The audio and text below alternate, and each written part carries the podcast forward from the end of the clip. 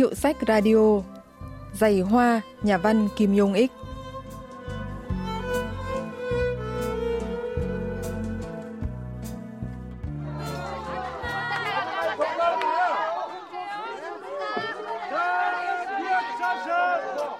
Dù thế nào thì tôi vẫn cứ muốn đến ngắm nghía những đôi giày hoa đặt bán trên tấm ván của ông cụ trong chợ. Bao lần Hạ quyết tâm sẽ không tới đây nữa, nhưng lần nào đến tôi cũng nán lại lâu hơn nơi góc chợ này. Mỗi khi như vậy, dù là nhìn lướt qua thôi thì cũng đủ biết là chẳng có ai ngập ngừng trước sạp giày cả. Tương tự như ký ức về một lời cầu hôn, thứ đáng ra là hạnh phúc lại trở thành nỗi đau. Chưa một khách hàng nào lọt vào mắt tôi.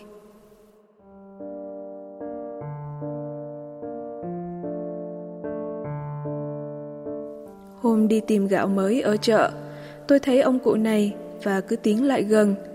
Bước chân của tôi dừng lại khi phát hiện ra ông là người hàng xóm ở phía sau hàng rào ngôi nhà tôi ở hồi trước khi chuyển đến Busan. Tim tôi đập thình thịch và bùng chồn. Cái miệng từ chối lời hỏi cưới con gái của ông ta, cái miệng khoe khoang ngành nghề cao quý, cái miệng sỉ nhục chúng tôi là đồ tể. Nỗi đau cứ thế dâng lên và nắm chặt thành nắm đấm. Giày Hoa là chuyện ngắn đầu tay của nhà văn Kim Yong Ik, lấy bối cảnh giai đoạn chiến tranh Triều Tiên 1950-1953. Chuyện kể về nhân vật chính Sang Đô hồi nhớ lại những kỷ niệm về cố hương sau khi tìm thấy ông cụ bán giày hoa ở chợ. Giày hoa vốn được xuất bản với tựa đề The Wedding Shoes, đôi giày cưới, trên tạp chí Harper's Bazaar ở Mỹ vào năm 1956 và gây tiếng vang lớn đến mức được đưa vào sách giáo khoa văn học bậc trung học cơ sở ở Mỹ. Tại Hàn Quốc, truyện ngắn được xuất bản dưới dạng bản dịch của tác giả vào năm 1963 trên tạp chí Văn học hiện đại. Nhà phê bình văn học Chon So-young giải thích thêm. 김용익 작가는 영문과 한글이라는 두 개의 영역을 넘나들면서 작품 창작을 했던 좀 특별한 작가. Nhà văn Kim Yong Ik là một tác giả đặc biệt vì ông sáng tác bằng cả hai thư tiếng Anh và Hàn. Truyện ngắn Giày Hoa đã phản ánh rõ nét lối sáng tác của nhà văn là vô khắc họa bối cảnh chất liệu mang đậm tính địa phương, nhấn mạnh màu sắc Hàn Quốc, đồng thời lại chứa đựng thế giới cảm xúc phổ quát mà bất cứ ai cũng có thể chạm vào. nhà văn đã xây dựng một thế giới văn học rất đẹp, khéo léo thể hiện nét hài hòa giữa văn hóa Hàn Quốc và toàn cầu trong tác phẩm của mình.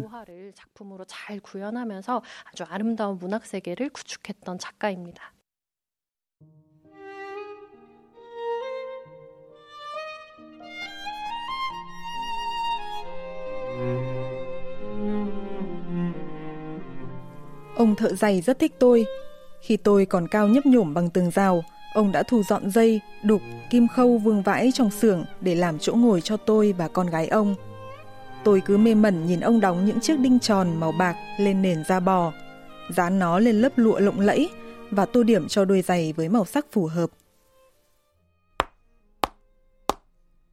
Khi nào cháu lớn và lấy vợ, ta sẽ làm cho cháu, cô dâu và người mai mối những đôi giày hoa đẹp nhất. Bố của Sang Đô làm nghề giết mổ gia súc, là hàng xóm vô cùng thân thiết với chủ tiệm giày. Sang Đô và con gái ông cũng học cùng một trường. Ông thợ giày cho con gái đi giày hoa tới trường. Vì chỉ mỗi mình mình đi giày hoa nên cô không thể chạy nhảy như những đứa trẻ khác và nhiều khi không thích đi giày hoa chút nào. Sang Tô à, cháu thấy vải lụa màu ngọc và lớp lót đỏ bên trong có đẹp không? Con gái ta mà đi đôi này thì đẹp lắm nhỉ? Tôi gật đầu thành thực. Nếu là con gái thì tôi chắc chắn sẽ nghĩ rằng trên đời này tuyệt vời nhất là được đi giày hoa.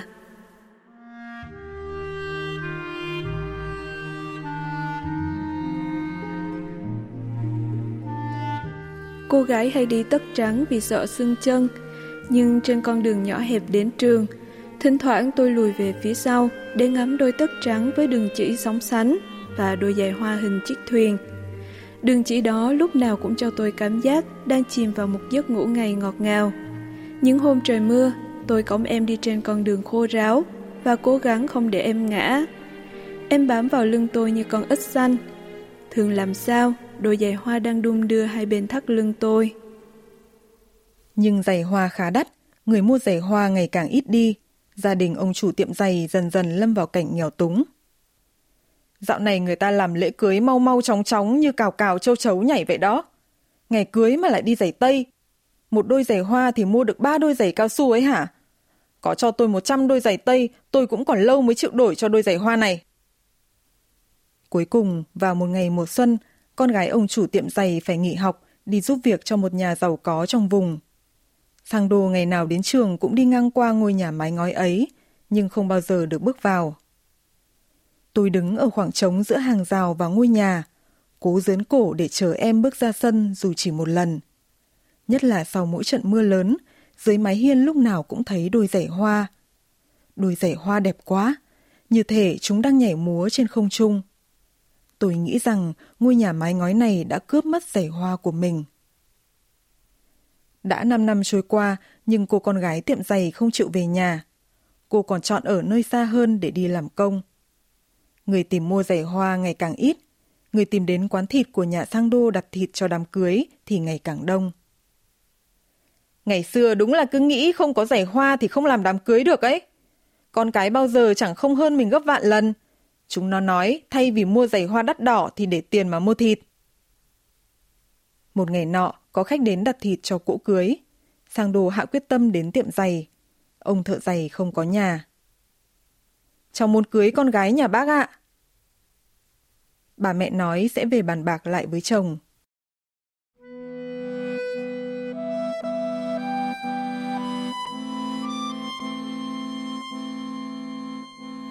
Tôi không thể nghĩ ra bất cứ điều gì có thể cản trở cuộc hôn nhân của mình. Hai nhà hàng xóm chia nhau cả từng quả bầu mọc ở giữa. Bố tôi từ rất lâu rồi đã bán da bò cho tiệm giày. Dạo này, ông thợ giày còn đến mua da bò và xin khất trả tiền vào tháng sau. Bố tôi biết ông không đủ tiền trả, nhưng vẫn cho ông một miếng da bò đủ làm hai đôi giày. Giờ tôi đã ngỏ lời cầu hôn. Ngày mai, tôi sẽ xách tấm da bò lớn sang nhờ ông đóng đôi giày hoa đẹp nhất cho con gái. Trong ngày cưới, thay vì đi kiệu, nhà tôi sẽ trải một tấm vải lanh trắng để cô dâu đi giày hoa bước lên. Nhưng tối hôm đó, tiếng quát của ông thợ giày vọng qua tường rào. Con gái tao không đời nào chịu gả cho thằng đồ tể. Con gái tao là con nhà nghệ nhân làm giày hoa nổi tiếng khắp bảy làng. Tao nói lời tử tế với chúng mày để may ra xin thêm được chút thịt bò. Vậy mà mày tưởng bở à? Tao là nghệ nhân làm giày hoa cho đám cưới đấy, có biết không hả? Sang Đô thấy nhói tim như bị cào xé nhức nhối. Bang Min Ho, giáo sư khoa ngữ văn trường Đại học Quốc gia Seoul phân tích. 이 소설 속에 나오는 어, 신집의 남자, 그러니까 주인공이 좋아하는 여자의 아버지죠. Nghề đóng dài hay là giết mổ gia súc đều được xếp vào những nghề có địa vị thấp trong xã hội xưa. Nhưng ông thợ đóng dài lại có lòng kiêu hãnh rất lớn.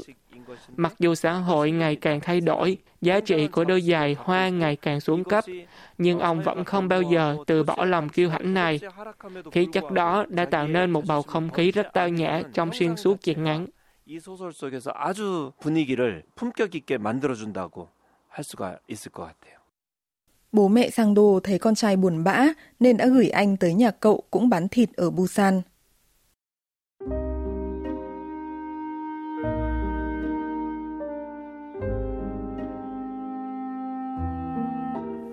Mùa xuân đến Busan với làn gió nhẹ nhàng nhưng có phần se lạnh thổi từ biển phía đông. Gió xuân tung bay tà váy những cô gái trong thành phố. Nhưng tôi không đuổi theo họ hay gió xuân. Trái tim tôi luôn mơ về một căn phòng ở tiệm giày với những đôi giày hoa lấp lánh. Lúc nào tôi cũng đi sau nàng, mê mẩn ngắm nhìn gót giày và đôi tất màu trắng.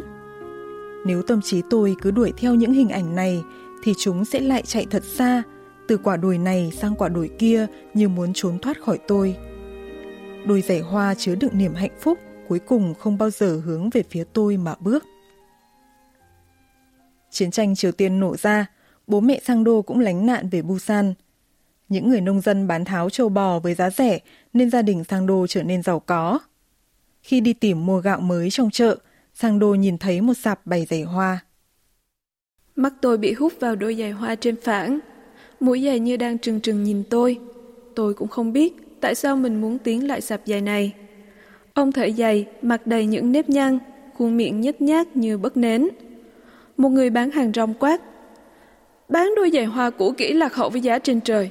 Ông già này, không phải ông đang cào vào chân ai đó khi người ta đang ngủ đi chứ?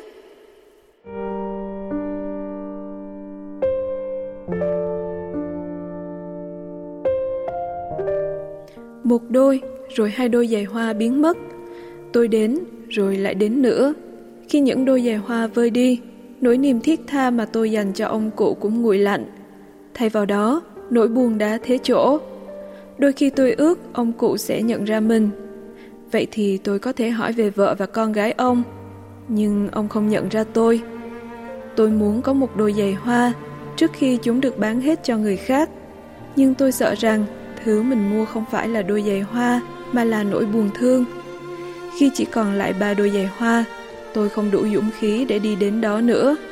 Tôi sợ cái mũi giày hoa diêm dúa đang nhìn tôi, rồi sẽ bất thình lình quay lưng lại. Ngày tuyết đầu mùa rơi, Sang Đô lại nhớ về giày hoa và tìm đến chợ. Nhưng lần này, anh thấy bác gái đang thay chồng ngồi cầm ô trong hàng.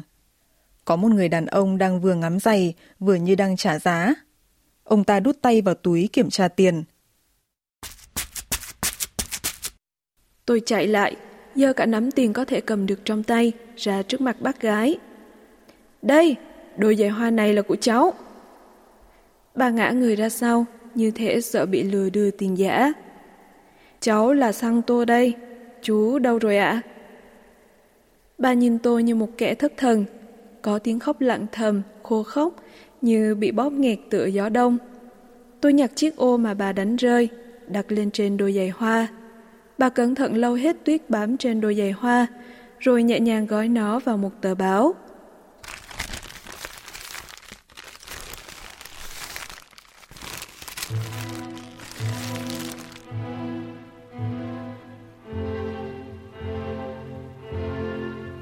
Ông nhà tôi không muốn bán đôi giày hoa này cho người lạ với giá bằng giày cao su.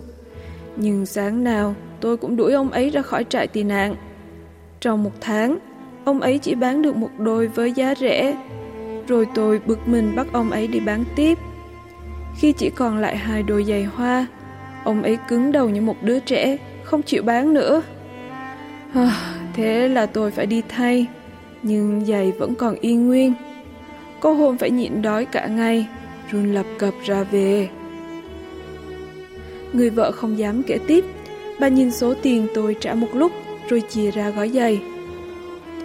Với số tiền này thì chúng tôi có thể buôn bán tử tế hơn được rồi. Tôi không thể nhận gói giày, có cảm giác như ông thợ đóng giày vẫn đang níu giữ nó chặt trên tay. Bác về đưa cho con gái đi.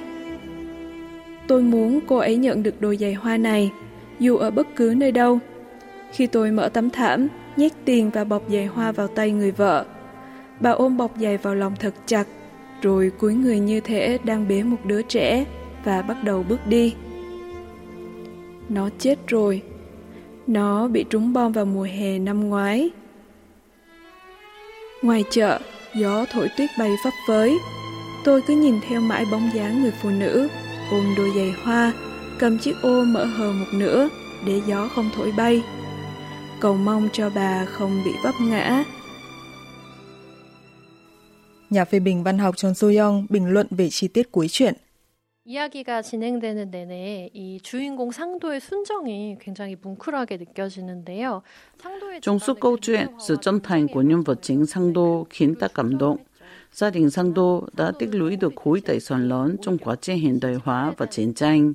Tuy nhiên, Sang Đô không trở thành kẻ hồng hiển, mà ngược lại, anh vẫn giữ tình cảm tốt đẹp với cô gái ông thở rời và cảm thấy tiếc cho giới hoa và những giá trị truyền thống đang dần mai một. Tấm lòng ấy tỏa sáng nhất khi anh mua đôi giày hoa cuối cùng và giao nó cho người vợ ông thở rời. Ông thở rời không muốn bán hai đôi cuối cùng nên đã tăng mạnh giá. Đây là cách ông bảo vệ lòng tự trọng của bản thân và mong muốn để lại đôi giày hoa cho người con gái đã khuất. Sang đô mua đôi giày hoa và tặng lại nó cho con gái ông thở rời. Hành động này giống như một nghĩa cử vừa ngọn nguồn cho tình yêu mà anh không bao giờ có được, vừa tiếc thương cho nét văn hóa đẹp đẽ đã biến mất. Đây quả là một kết thúc đẹp và buồn. 마치 애도하는 것처럼 보이기도 해요. 참 아름답고 먹먹한 결말입니다.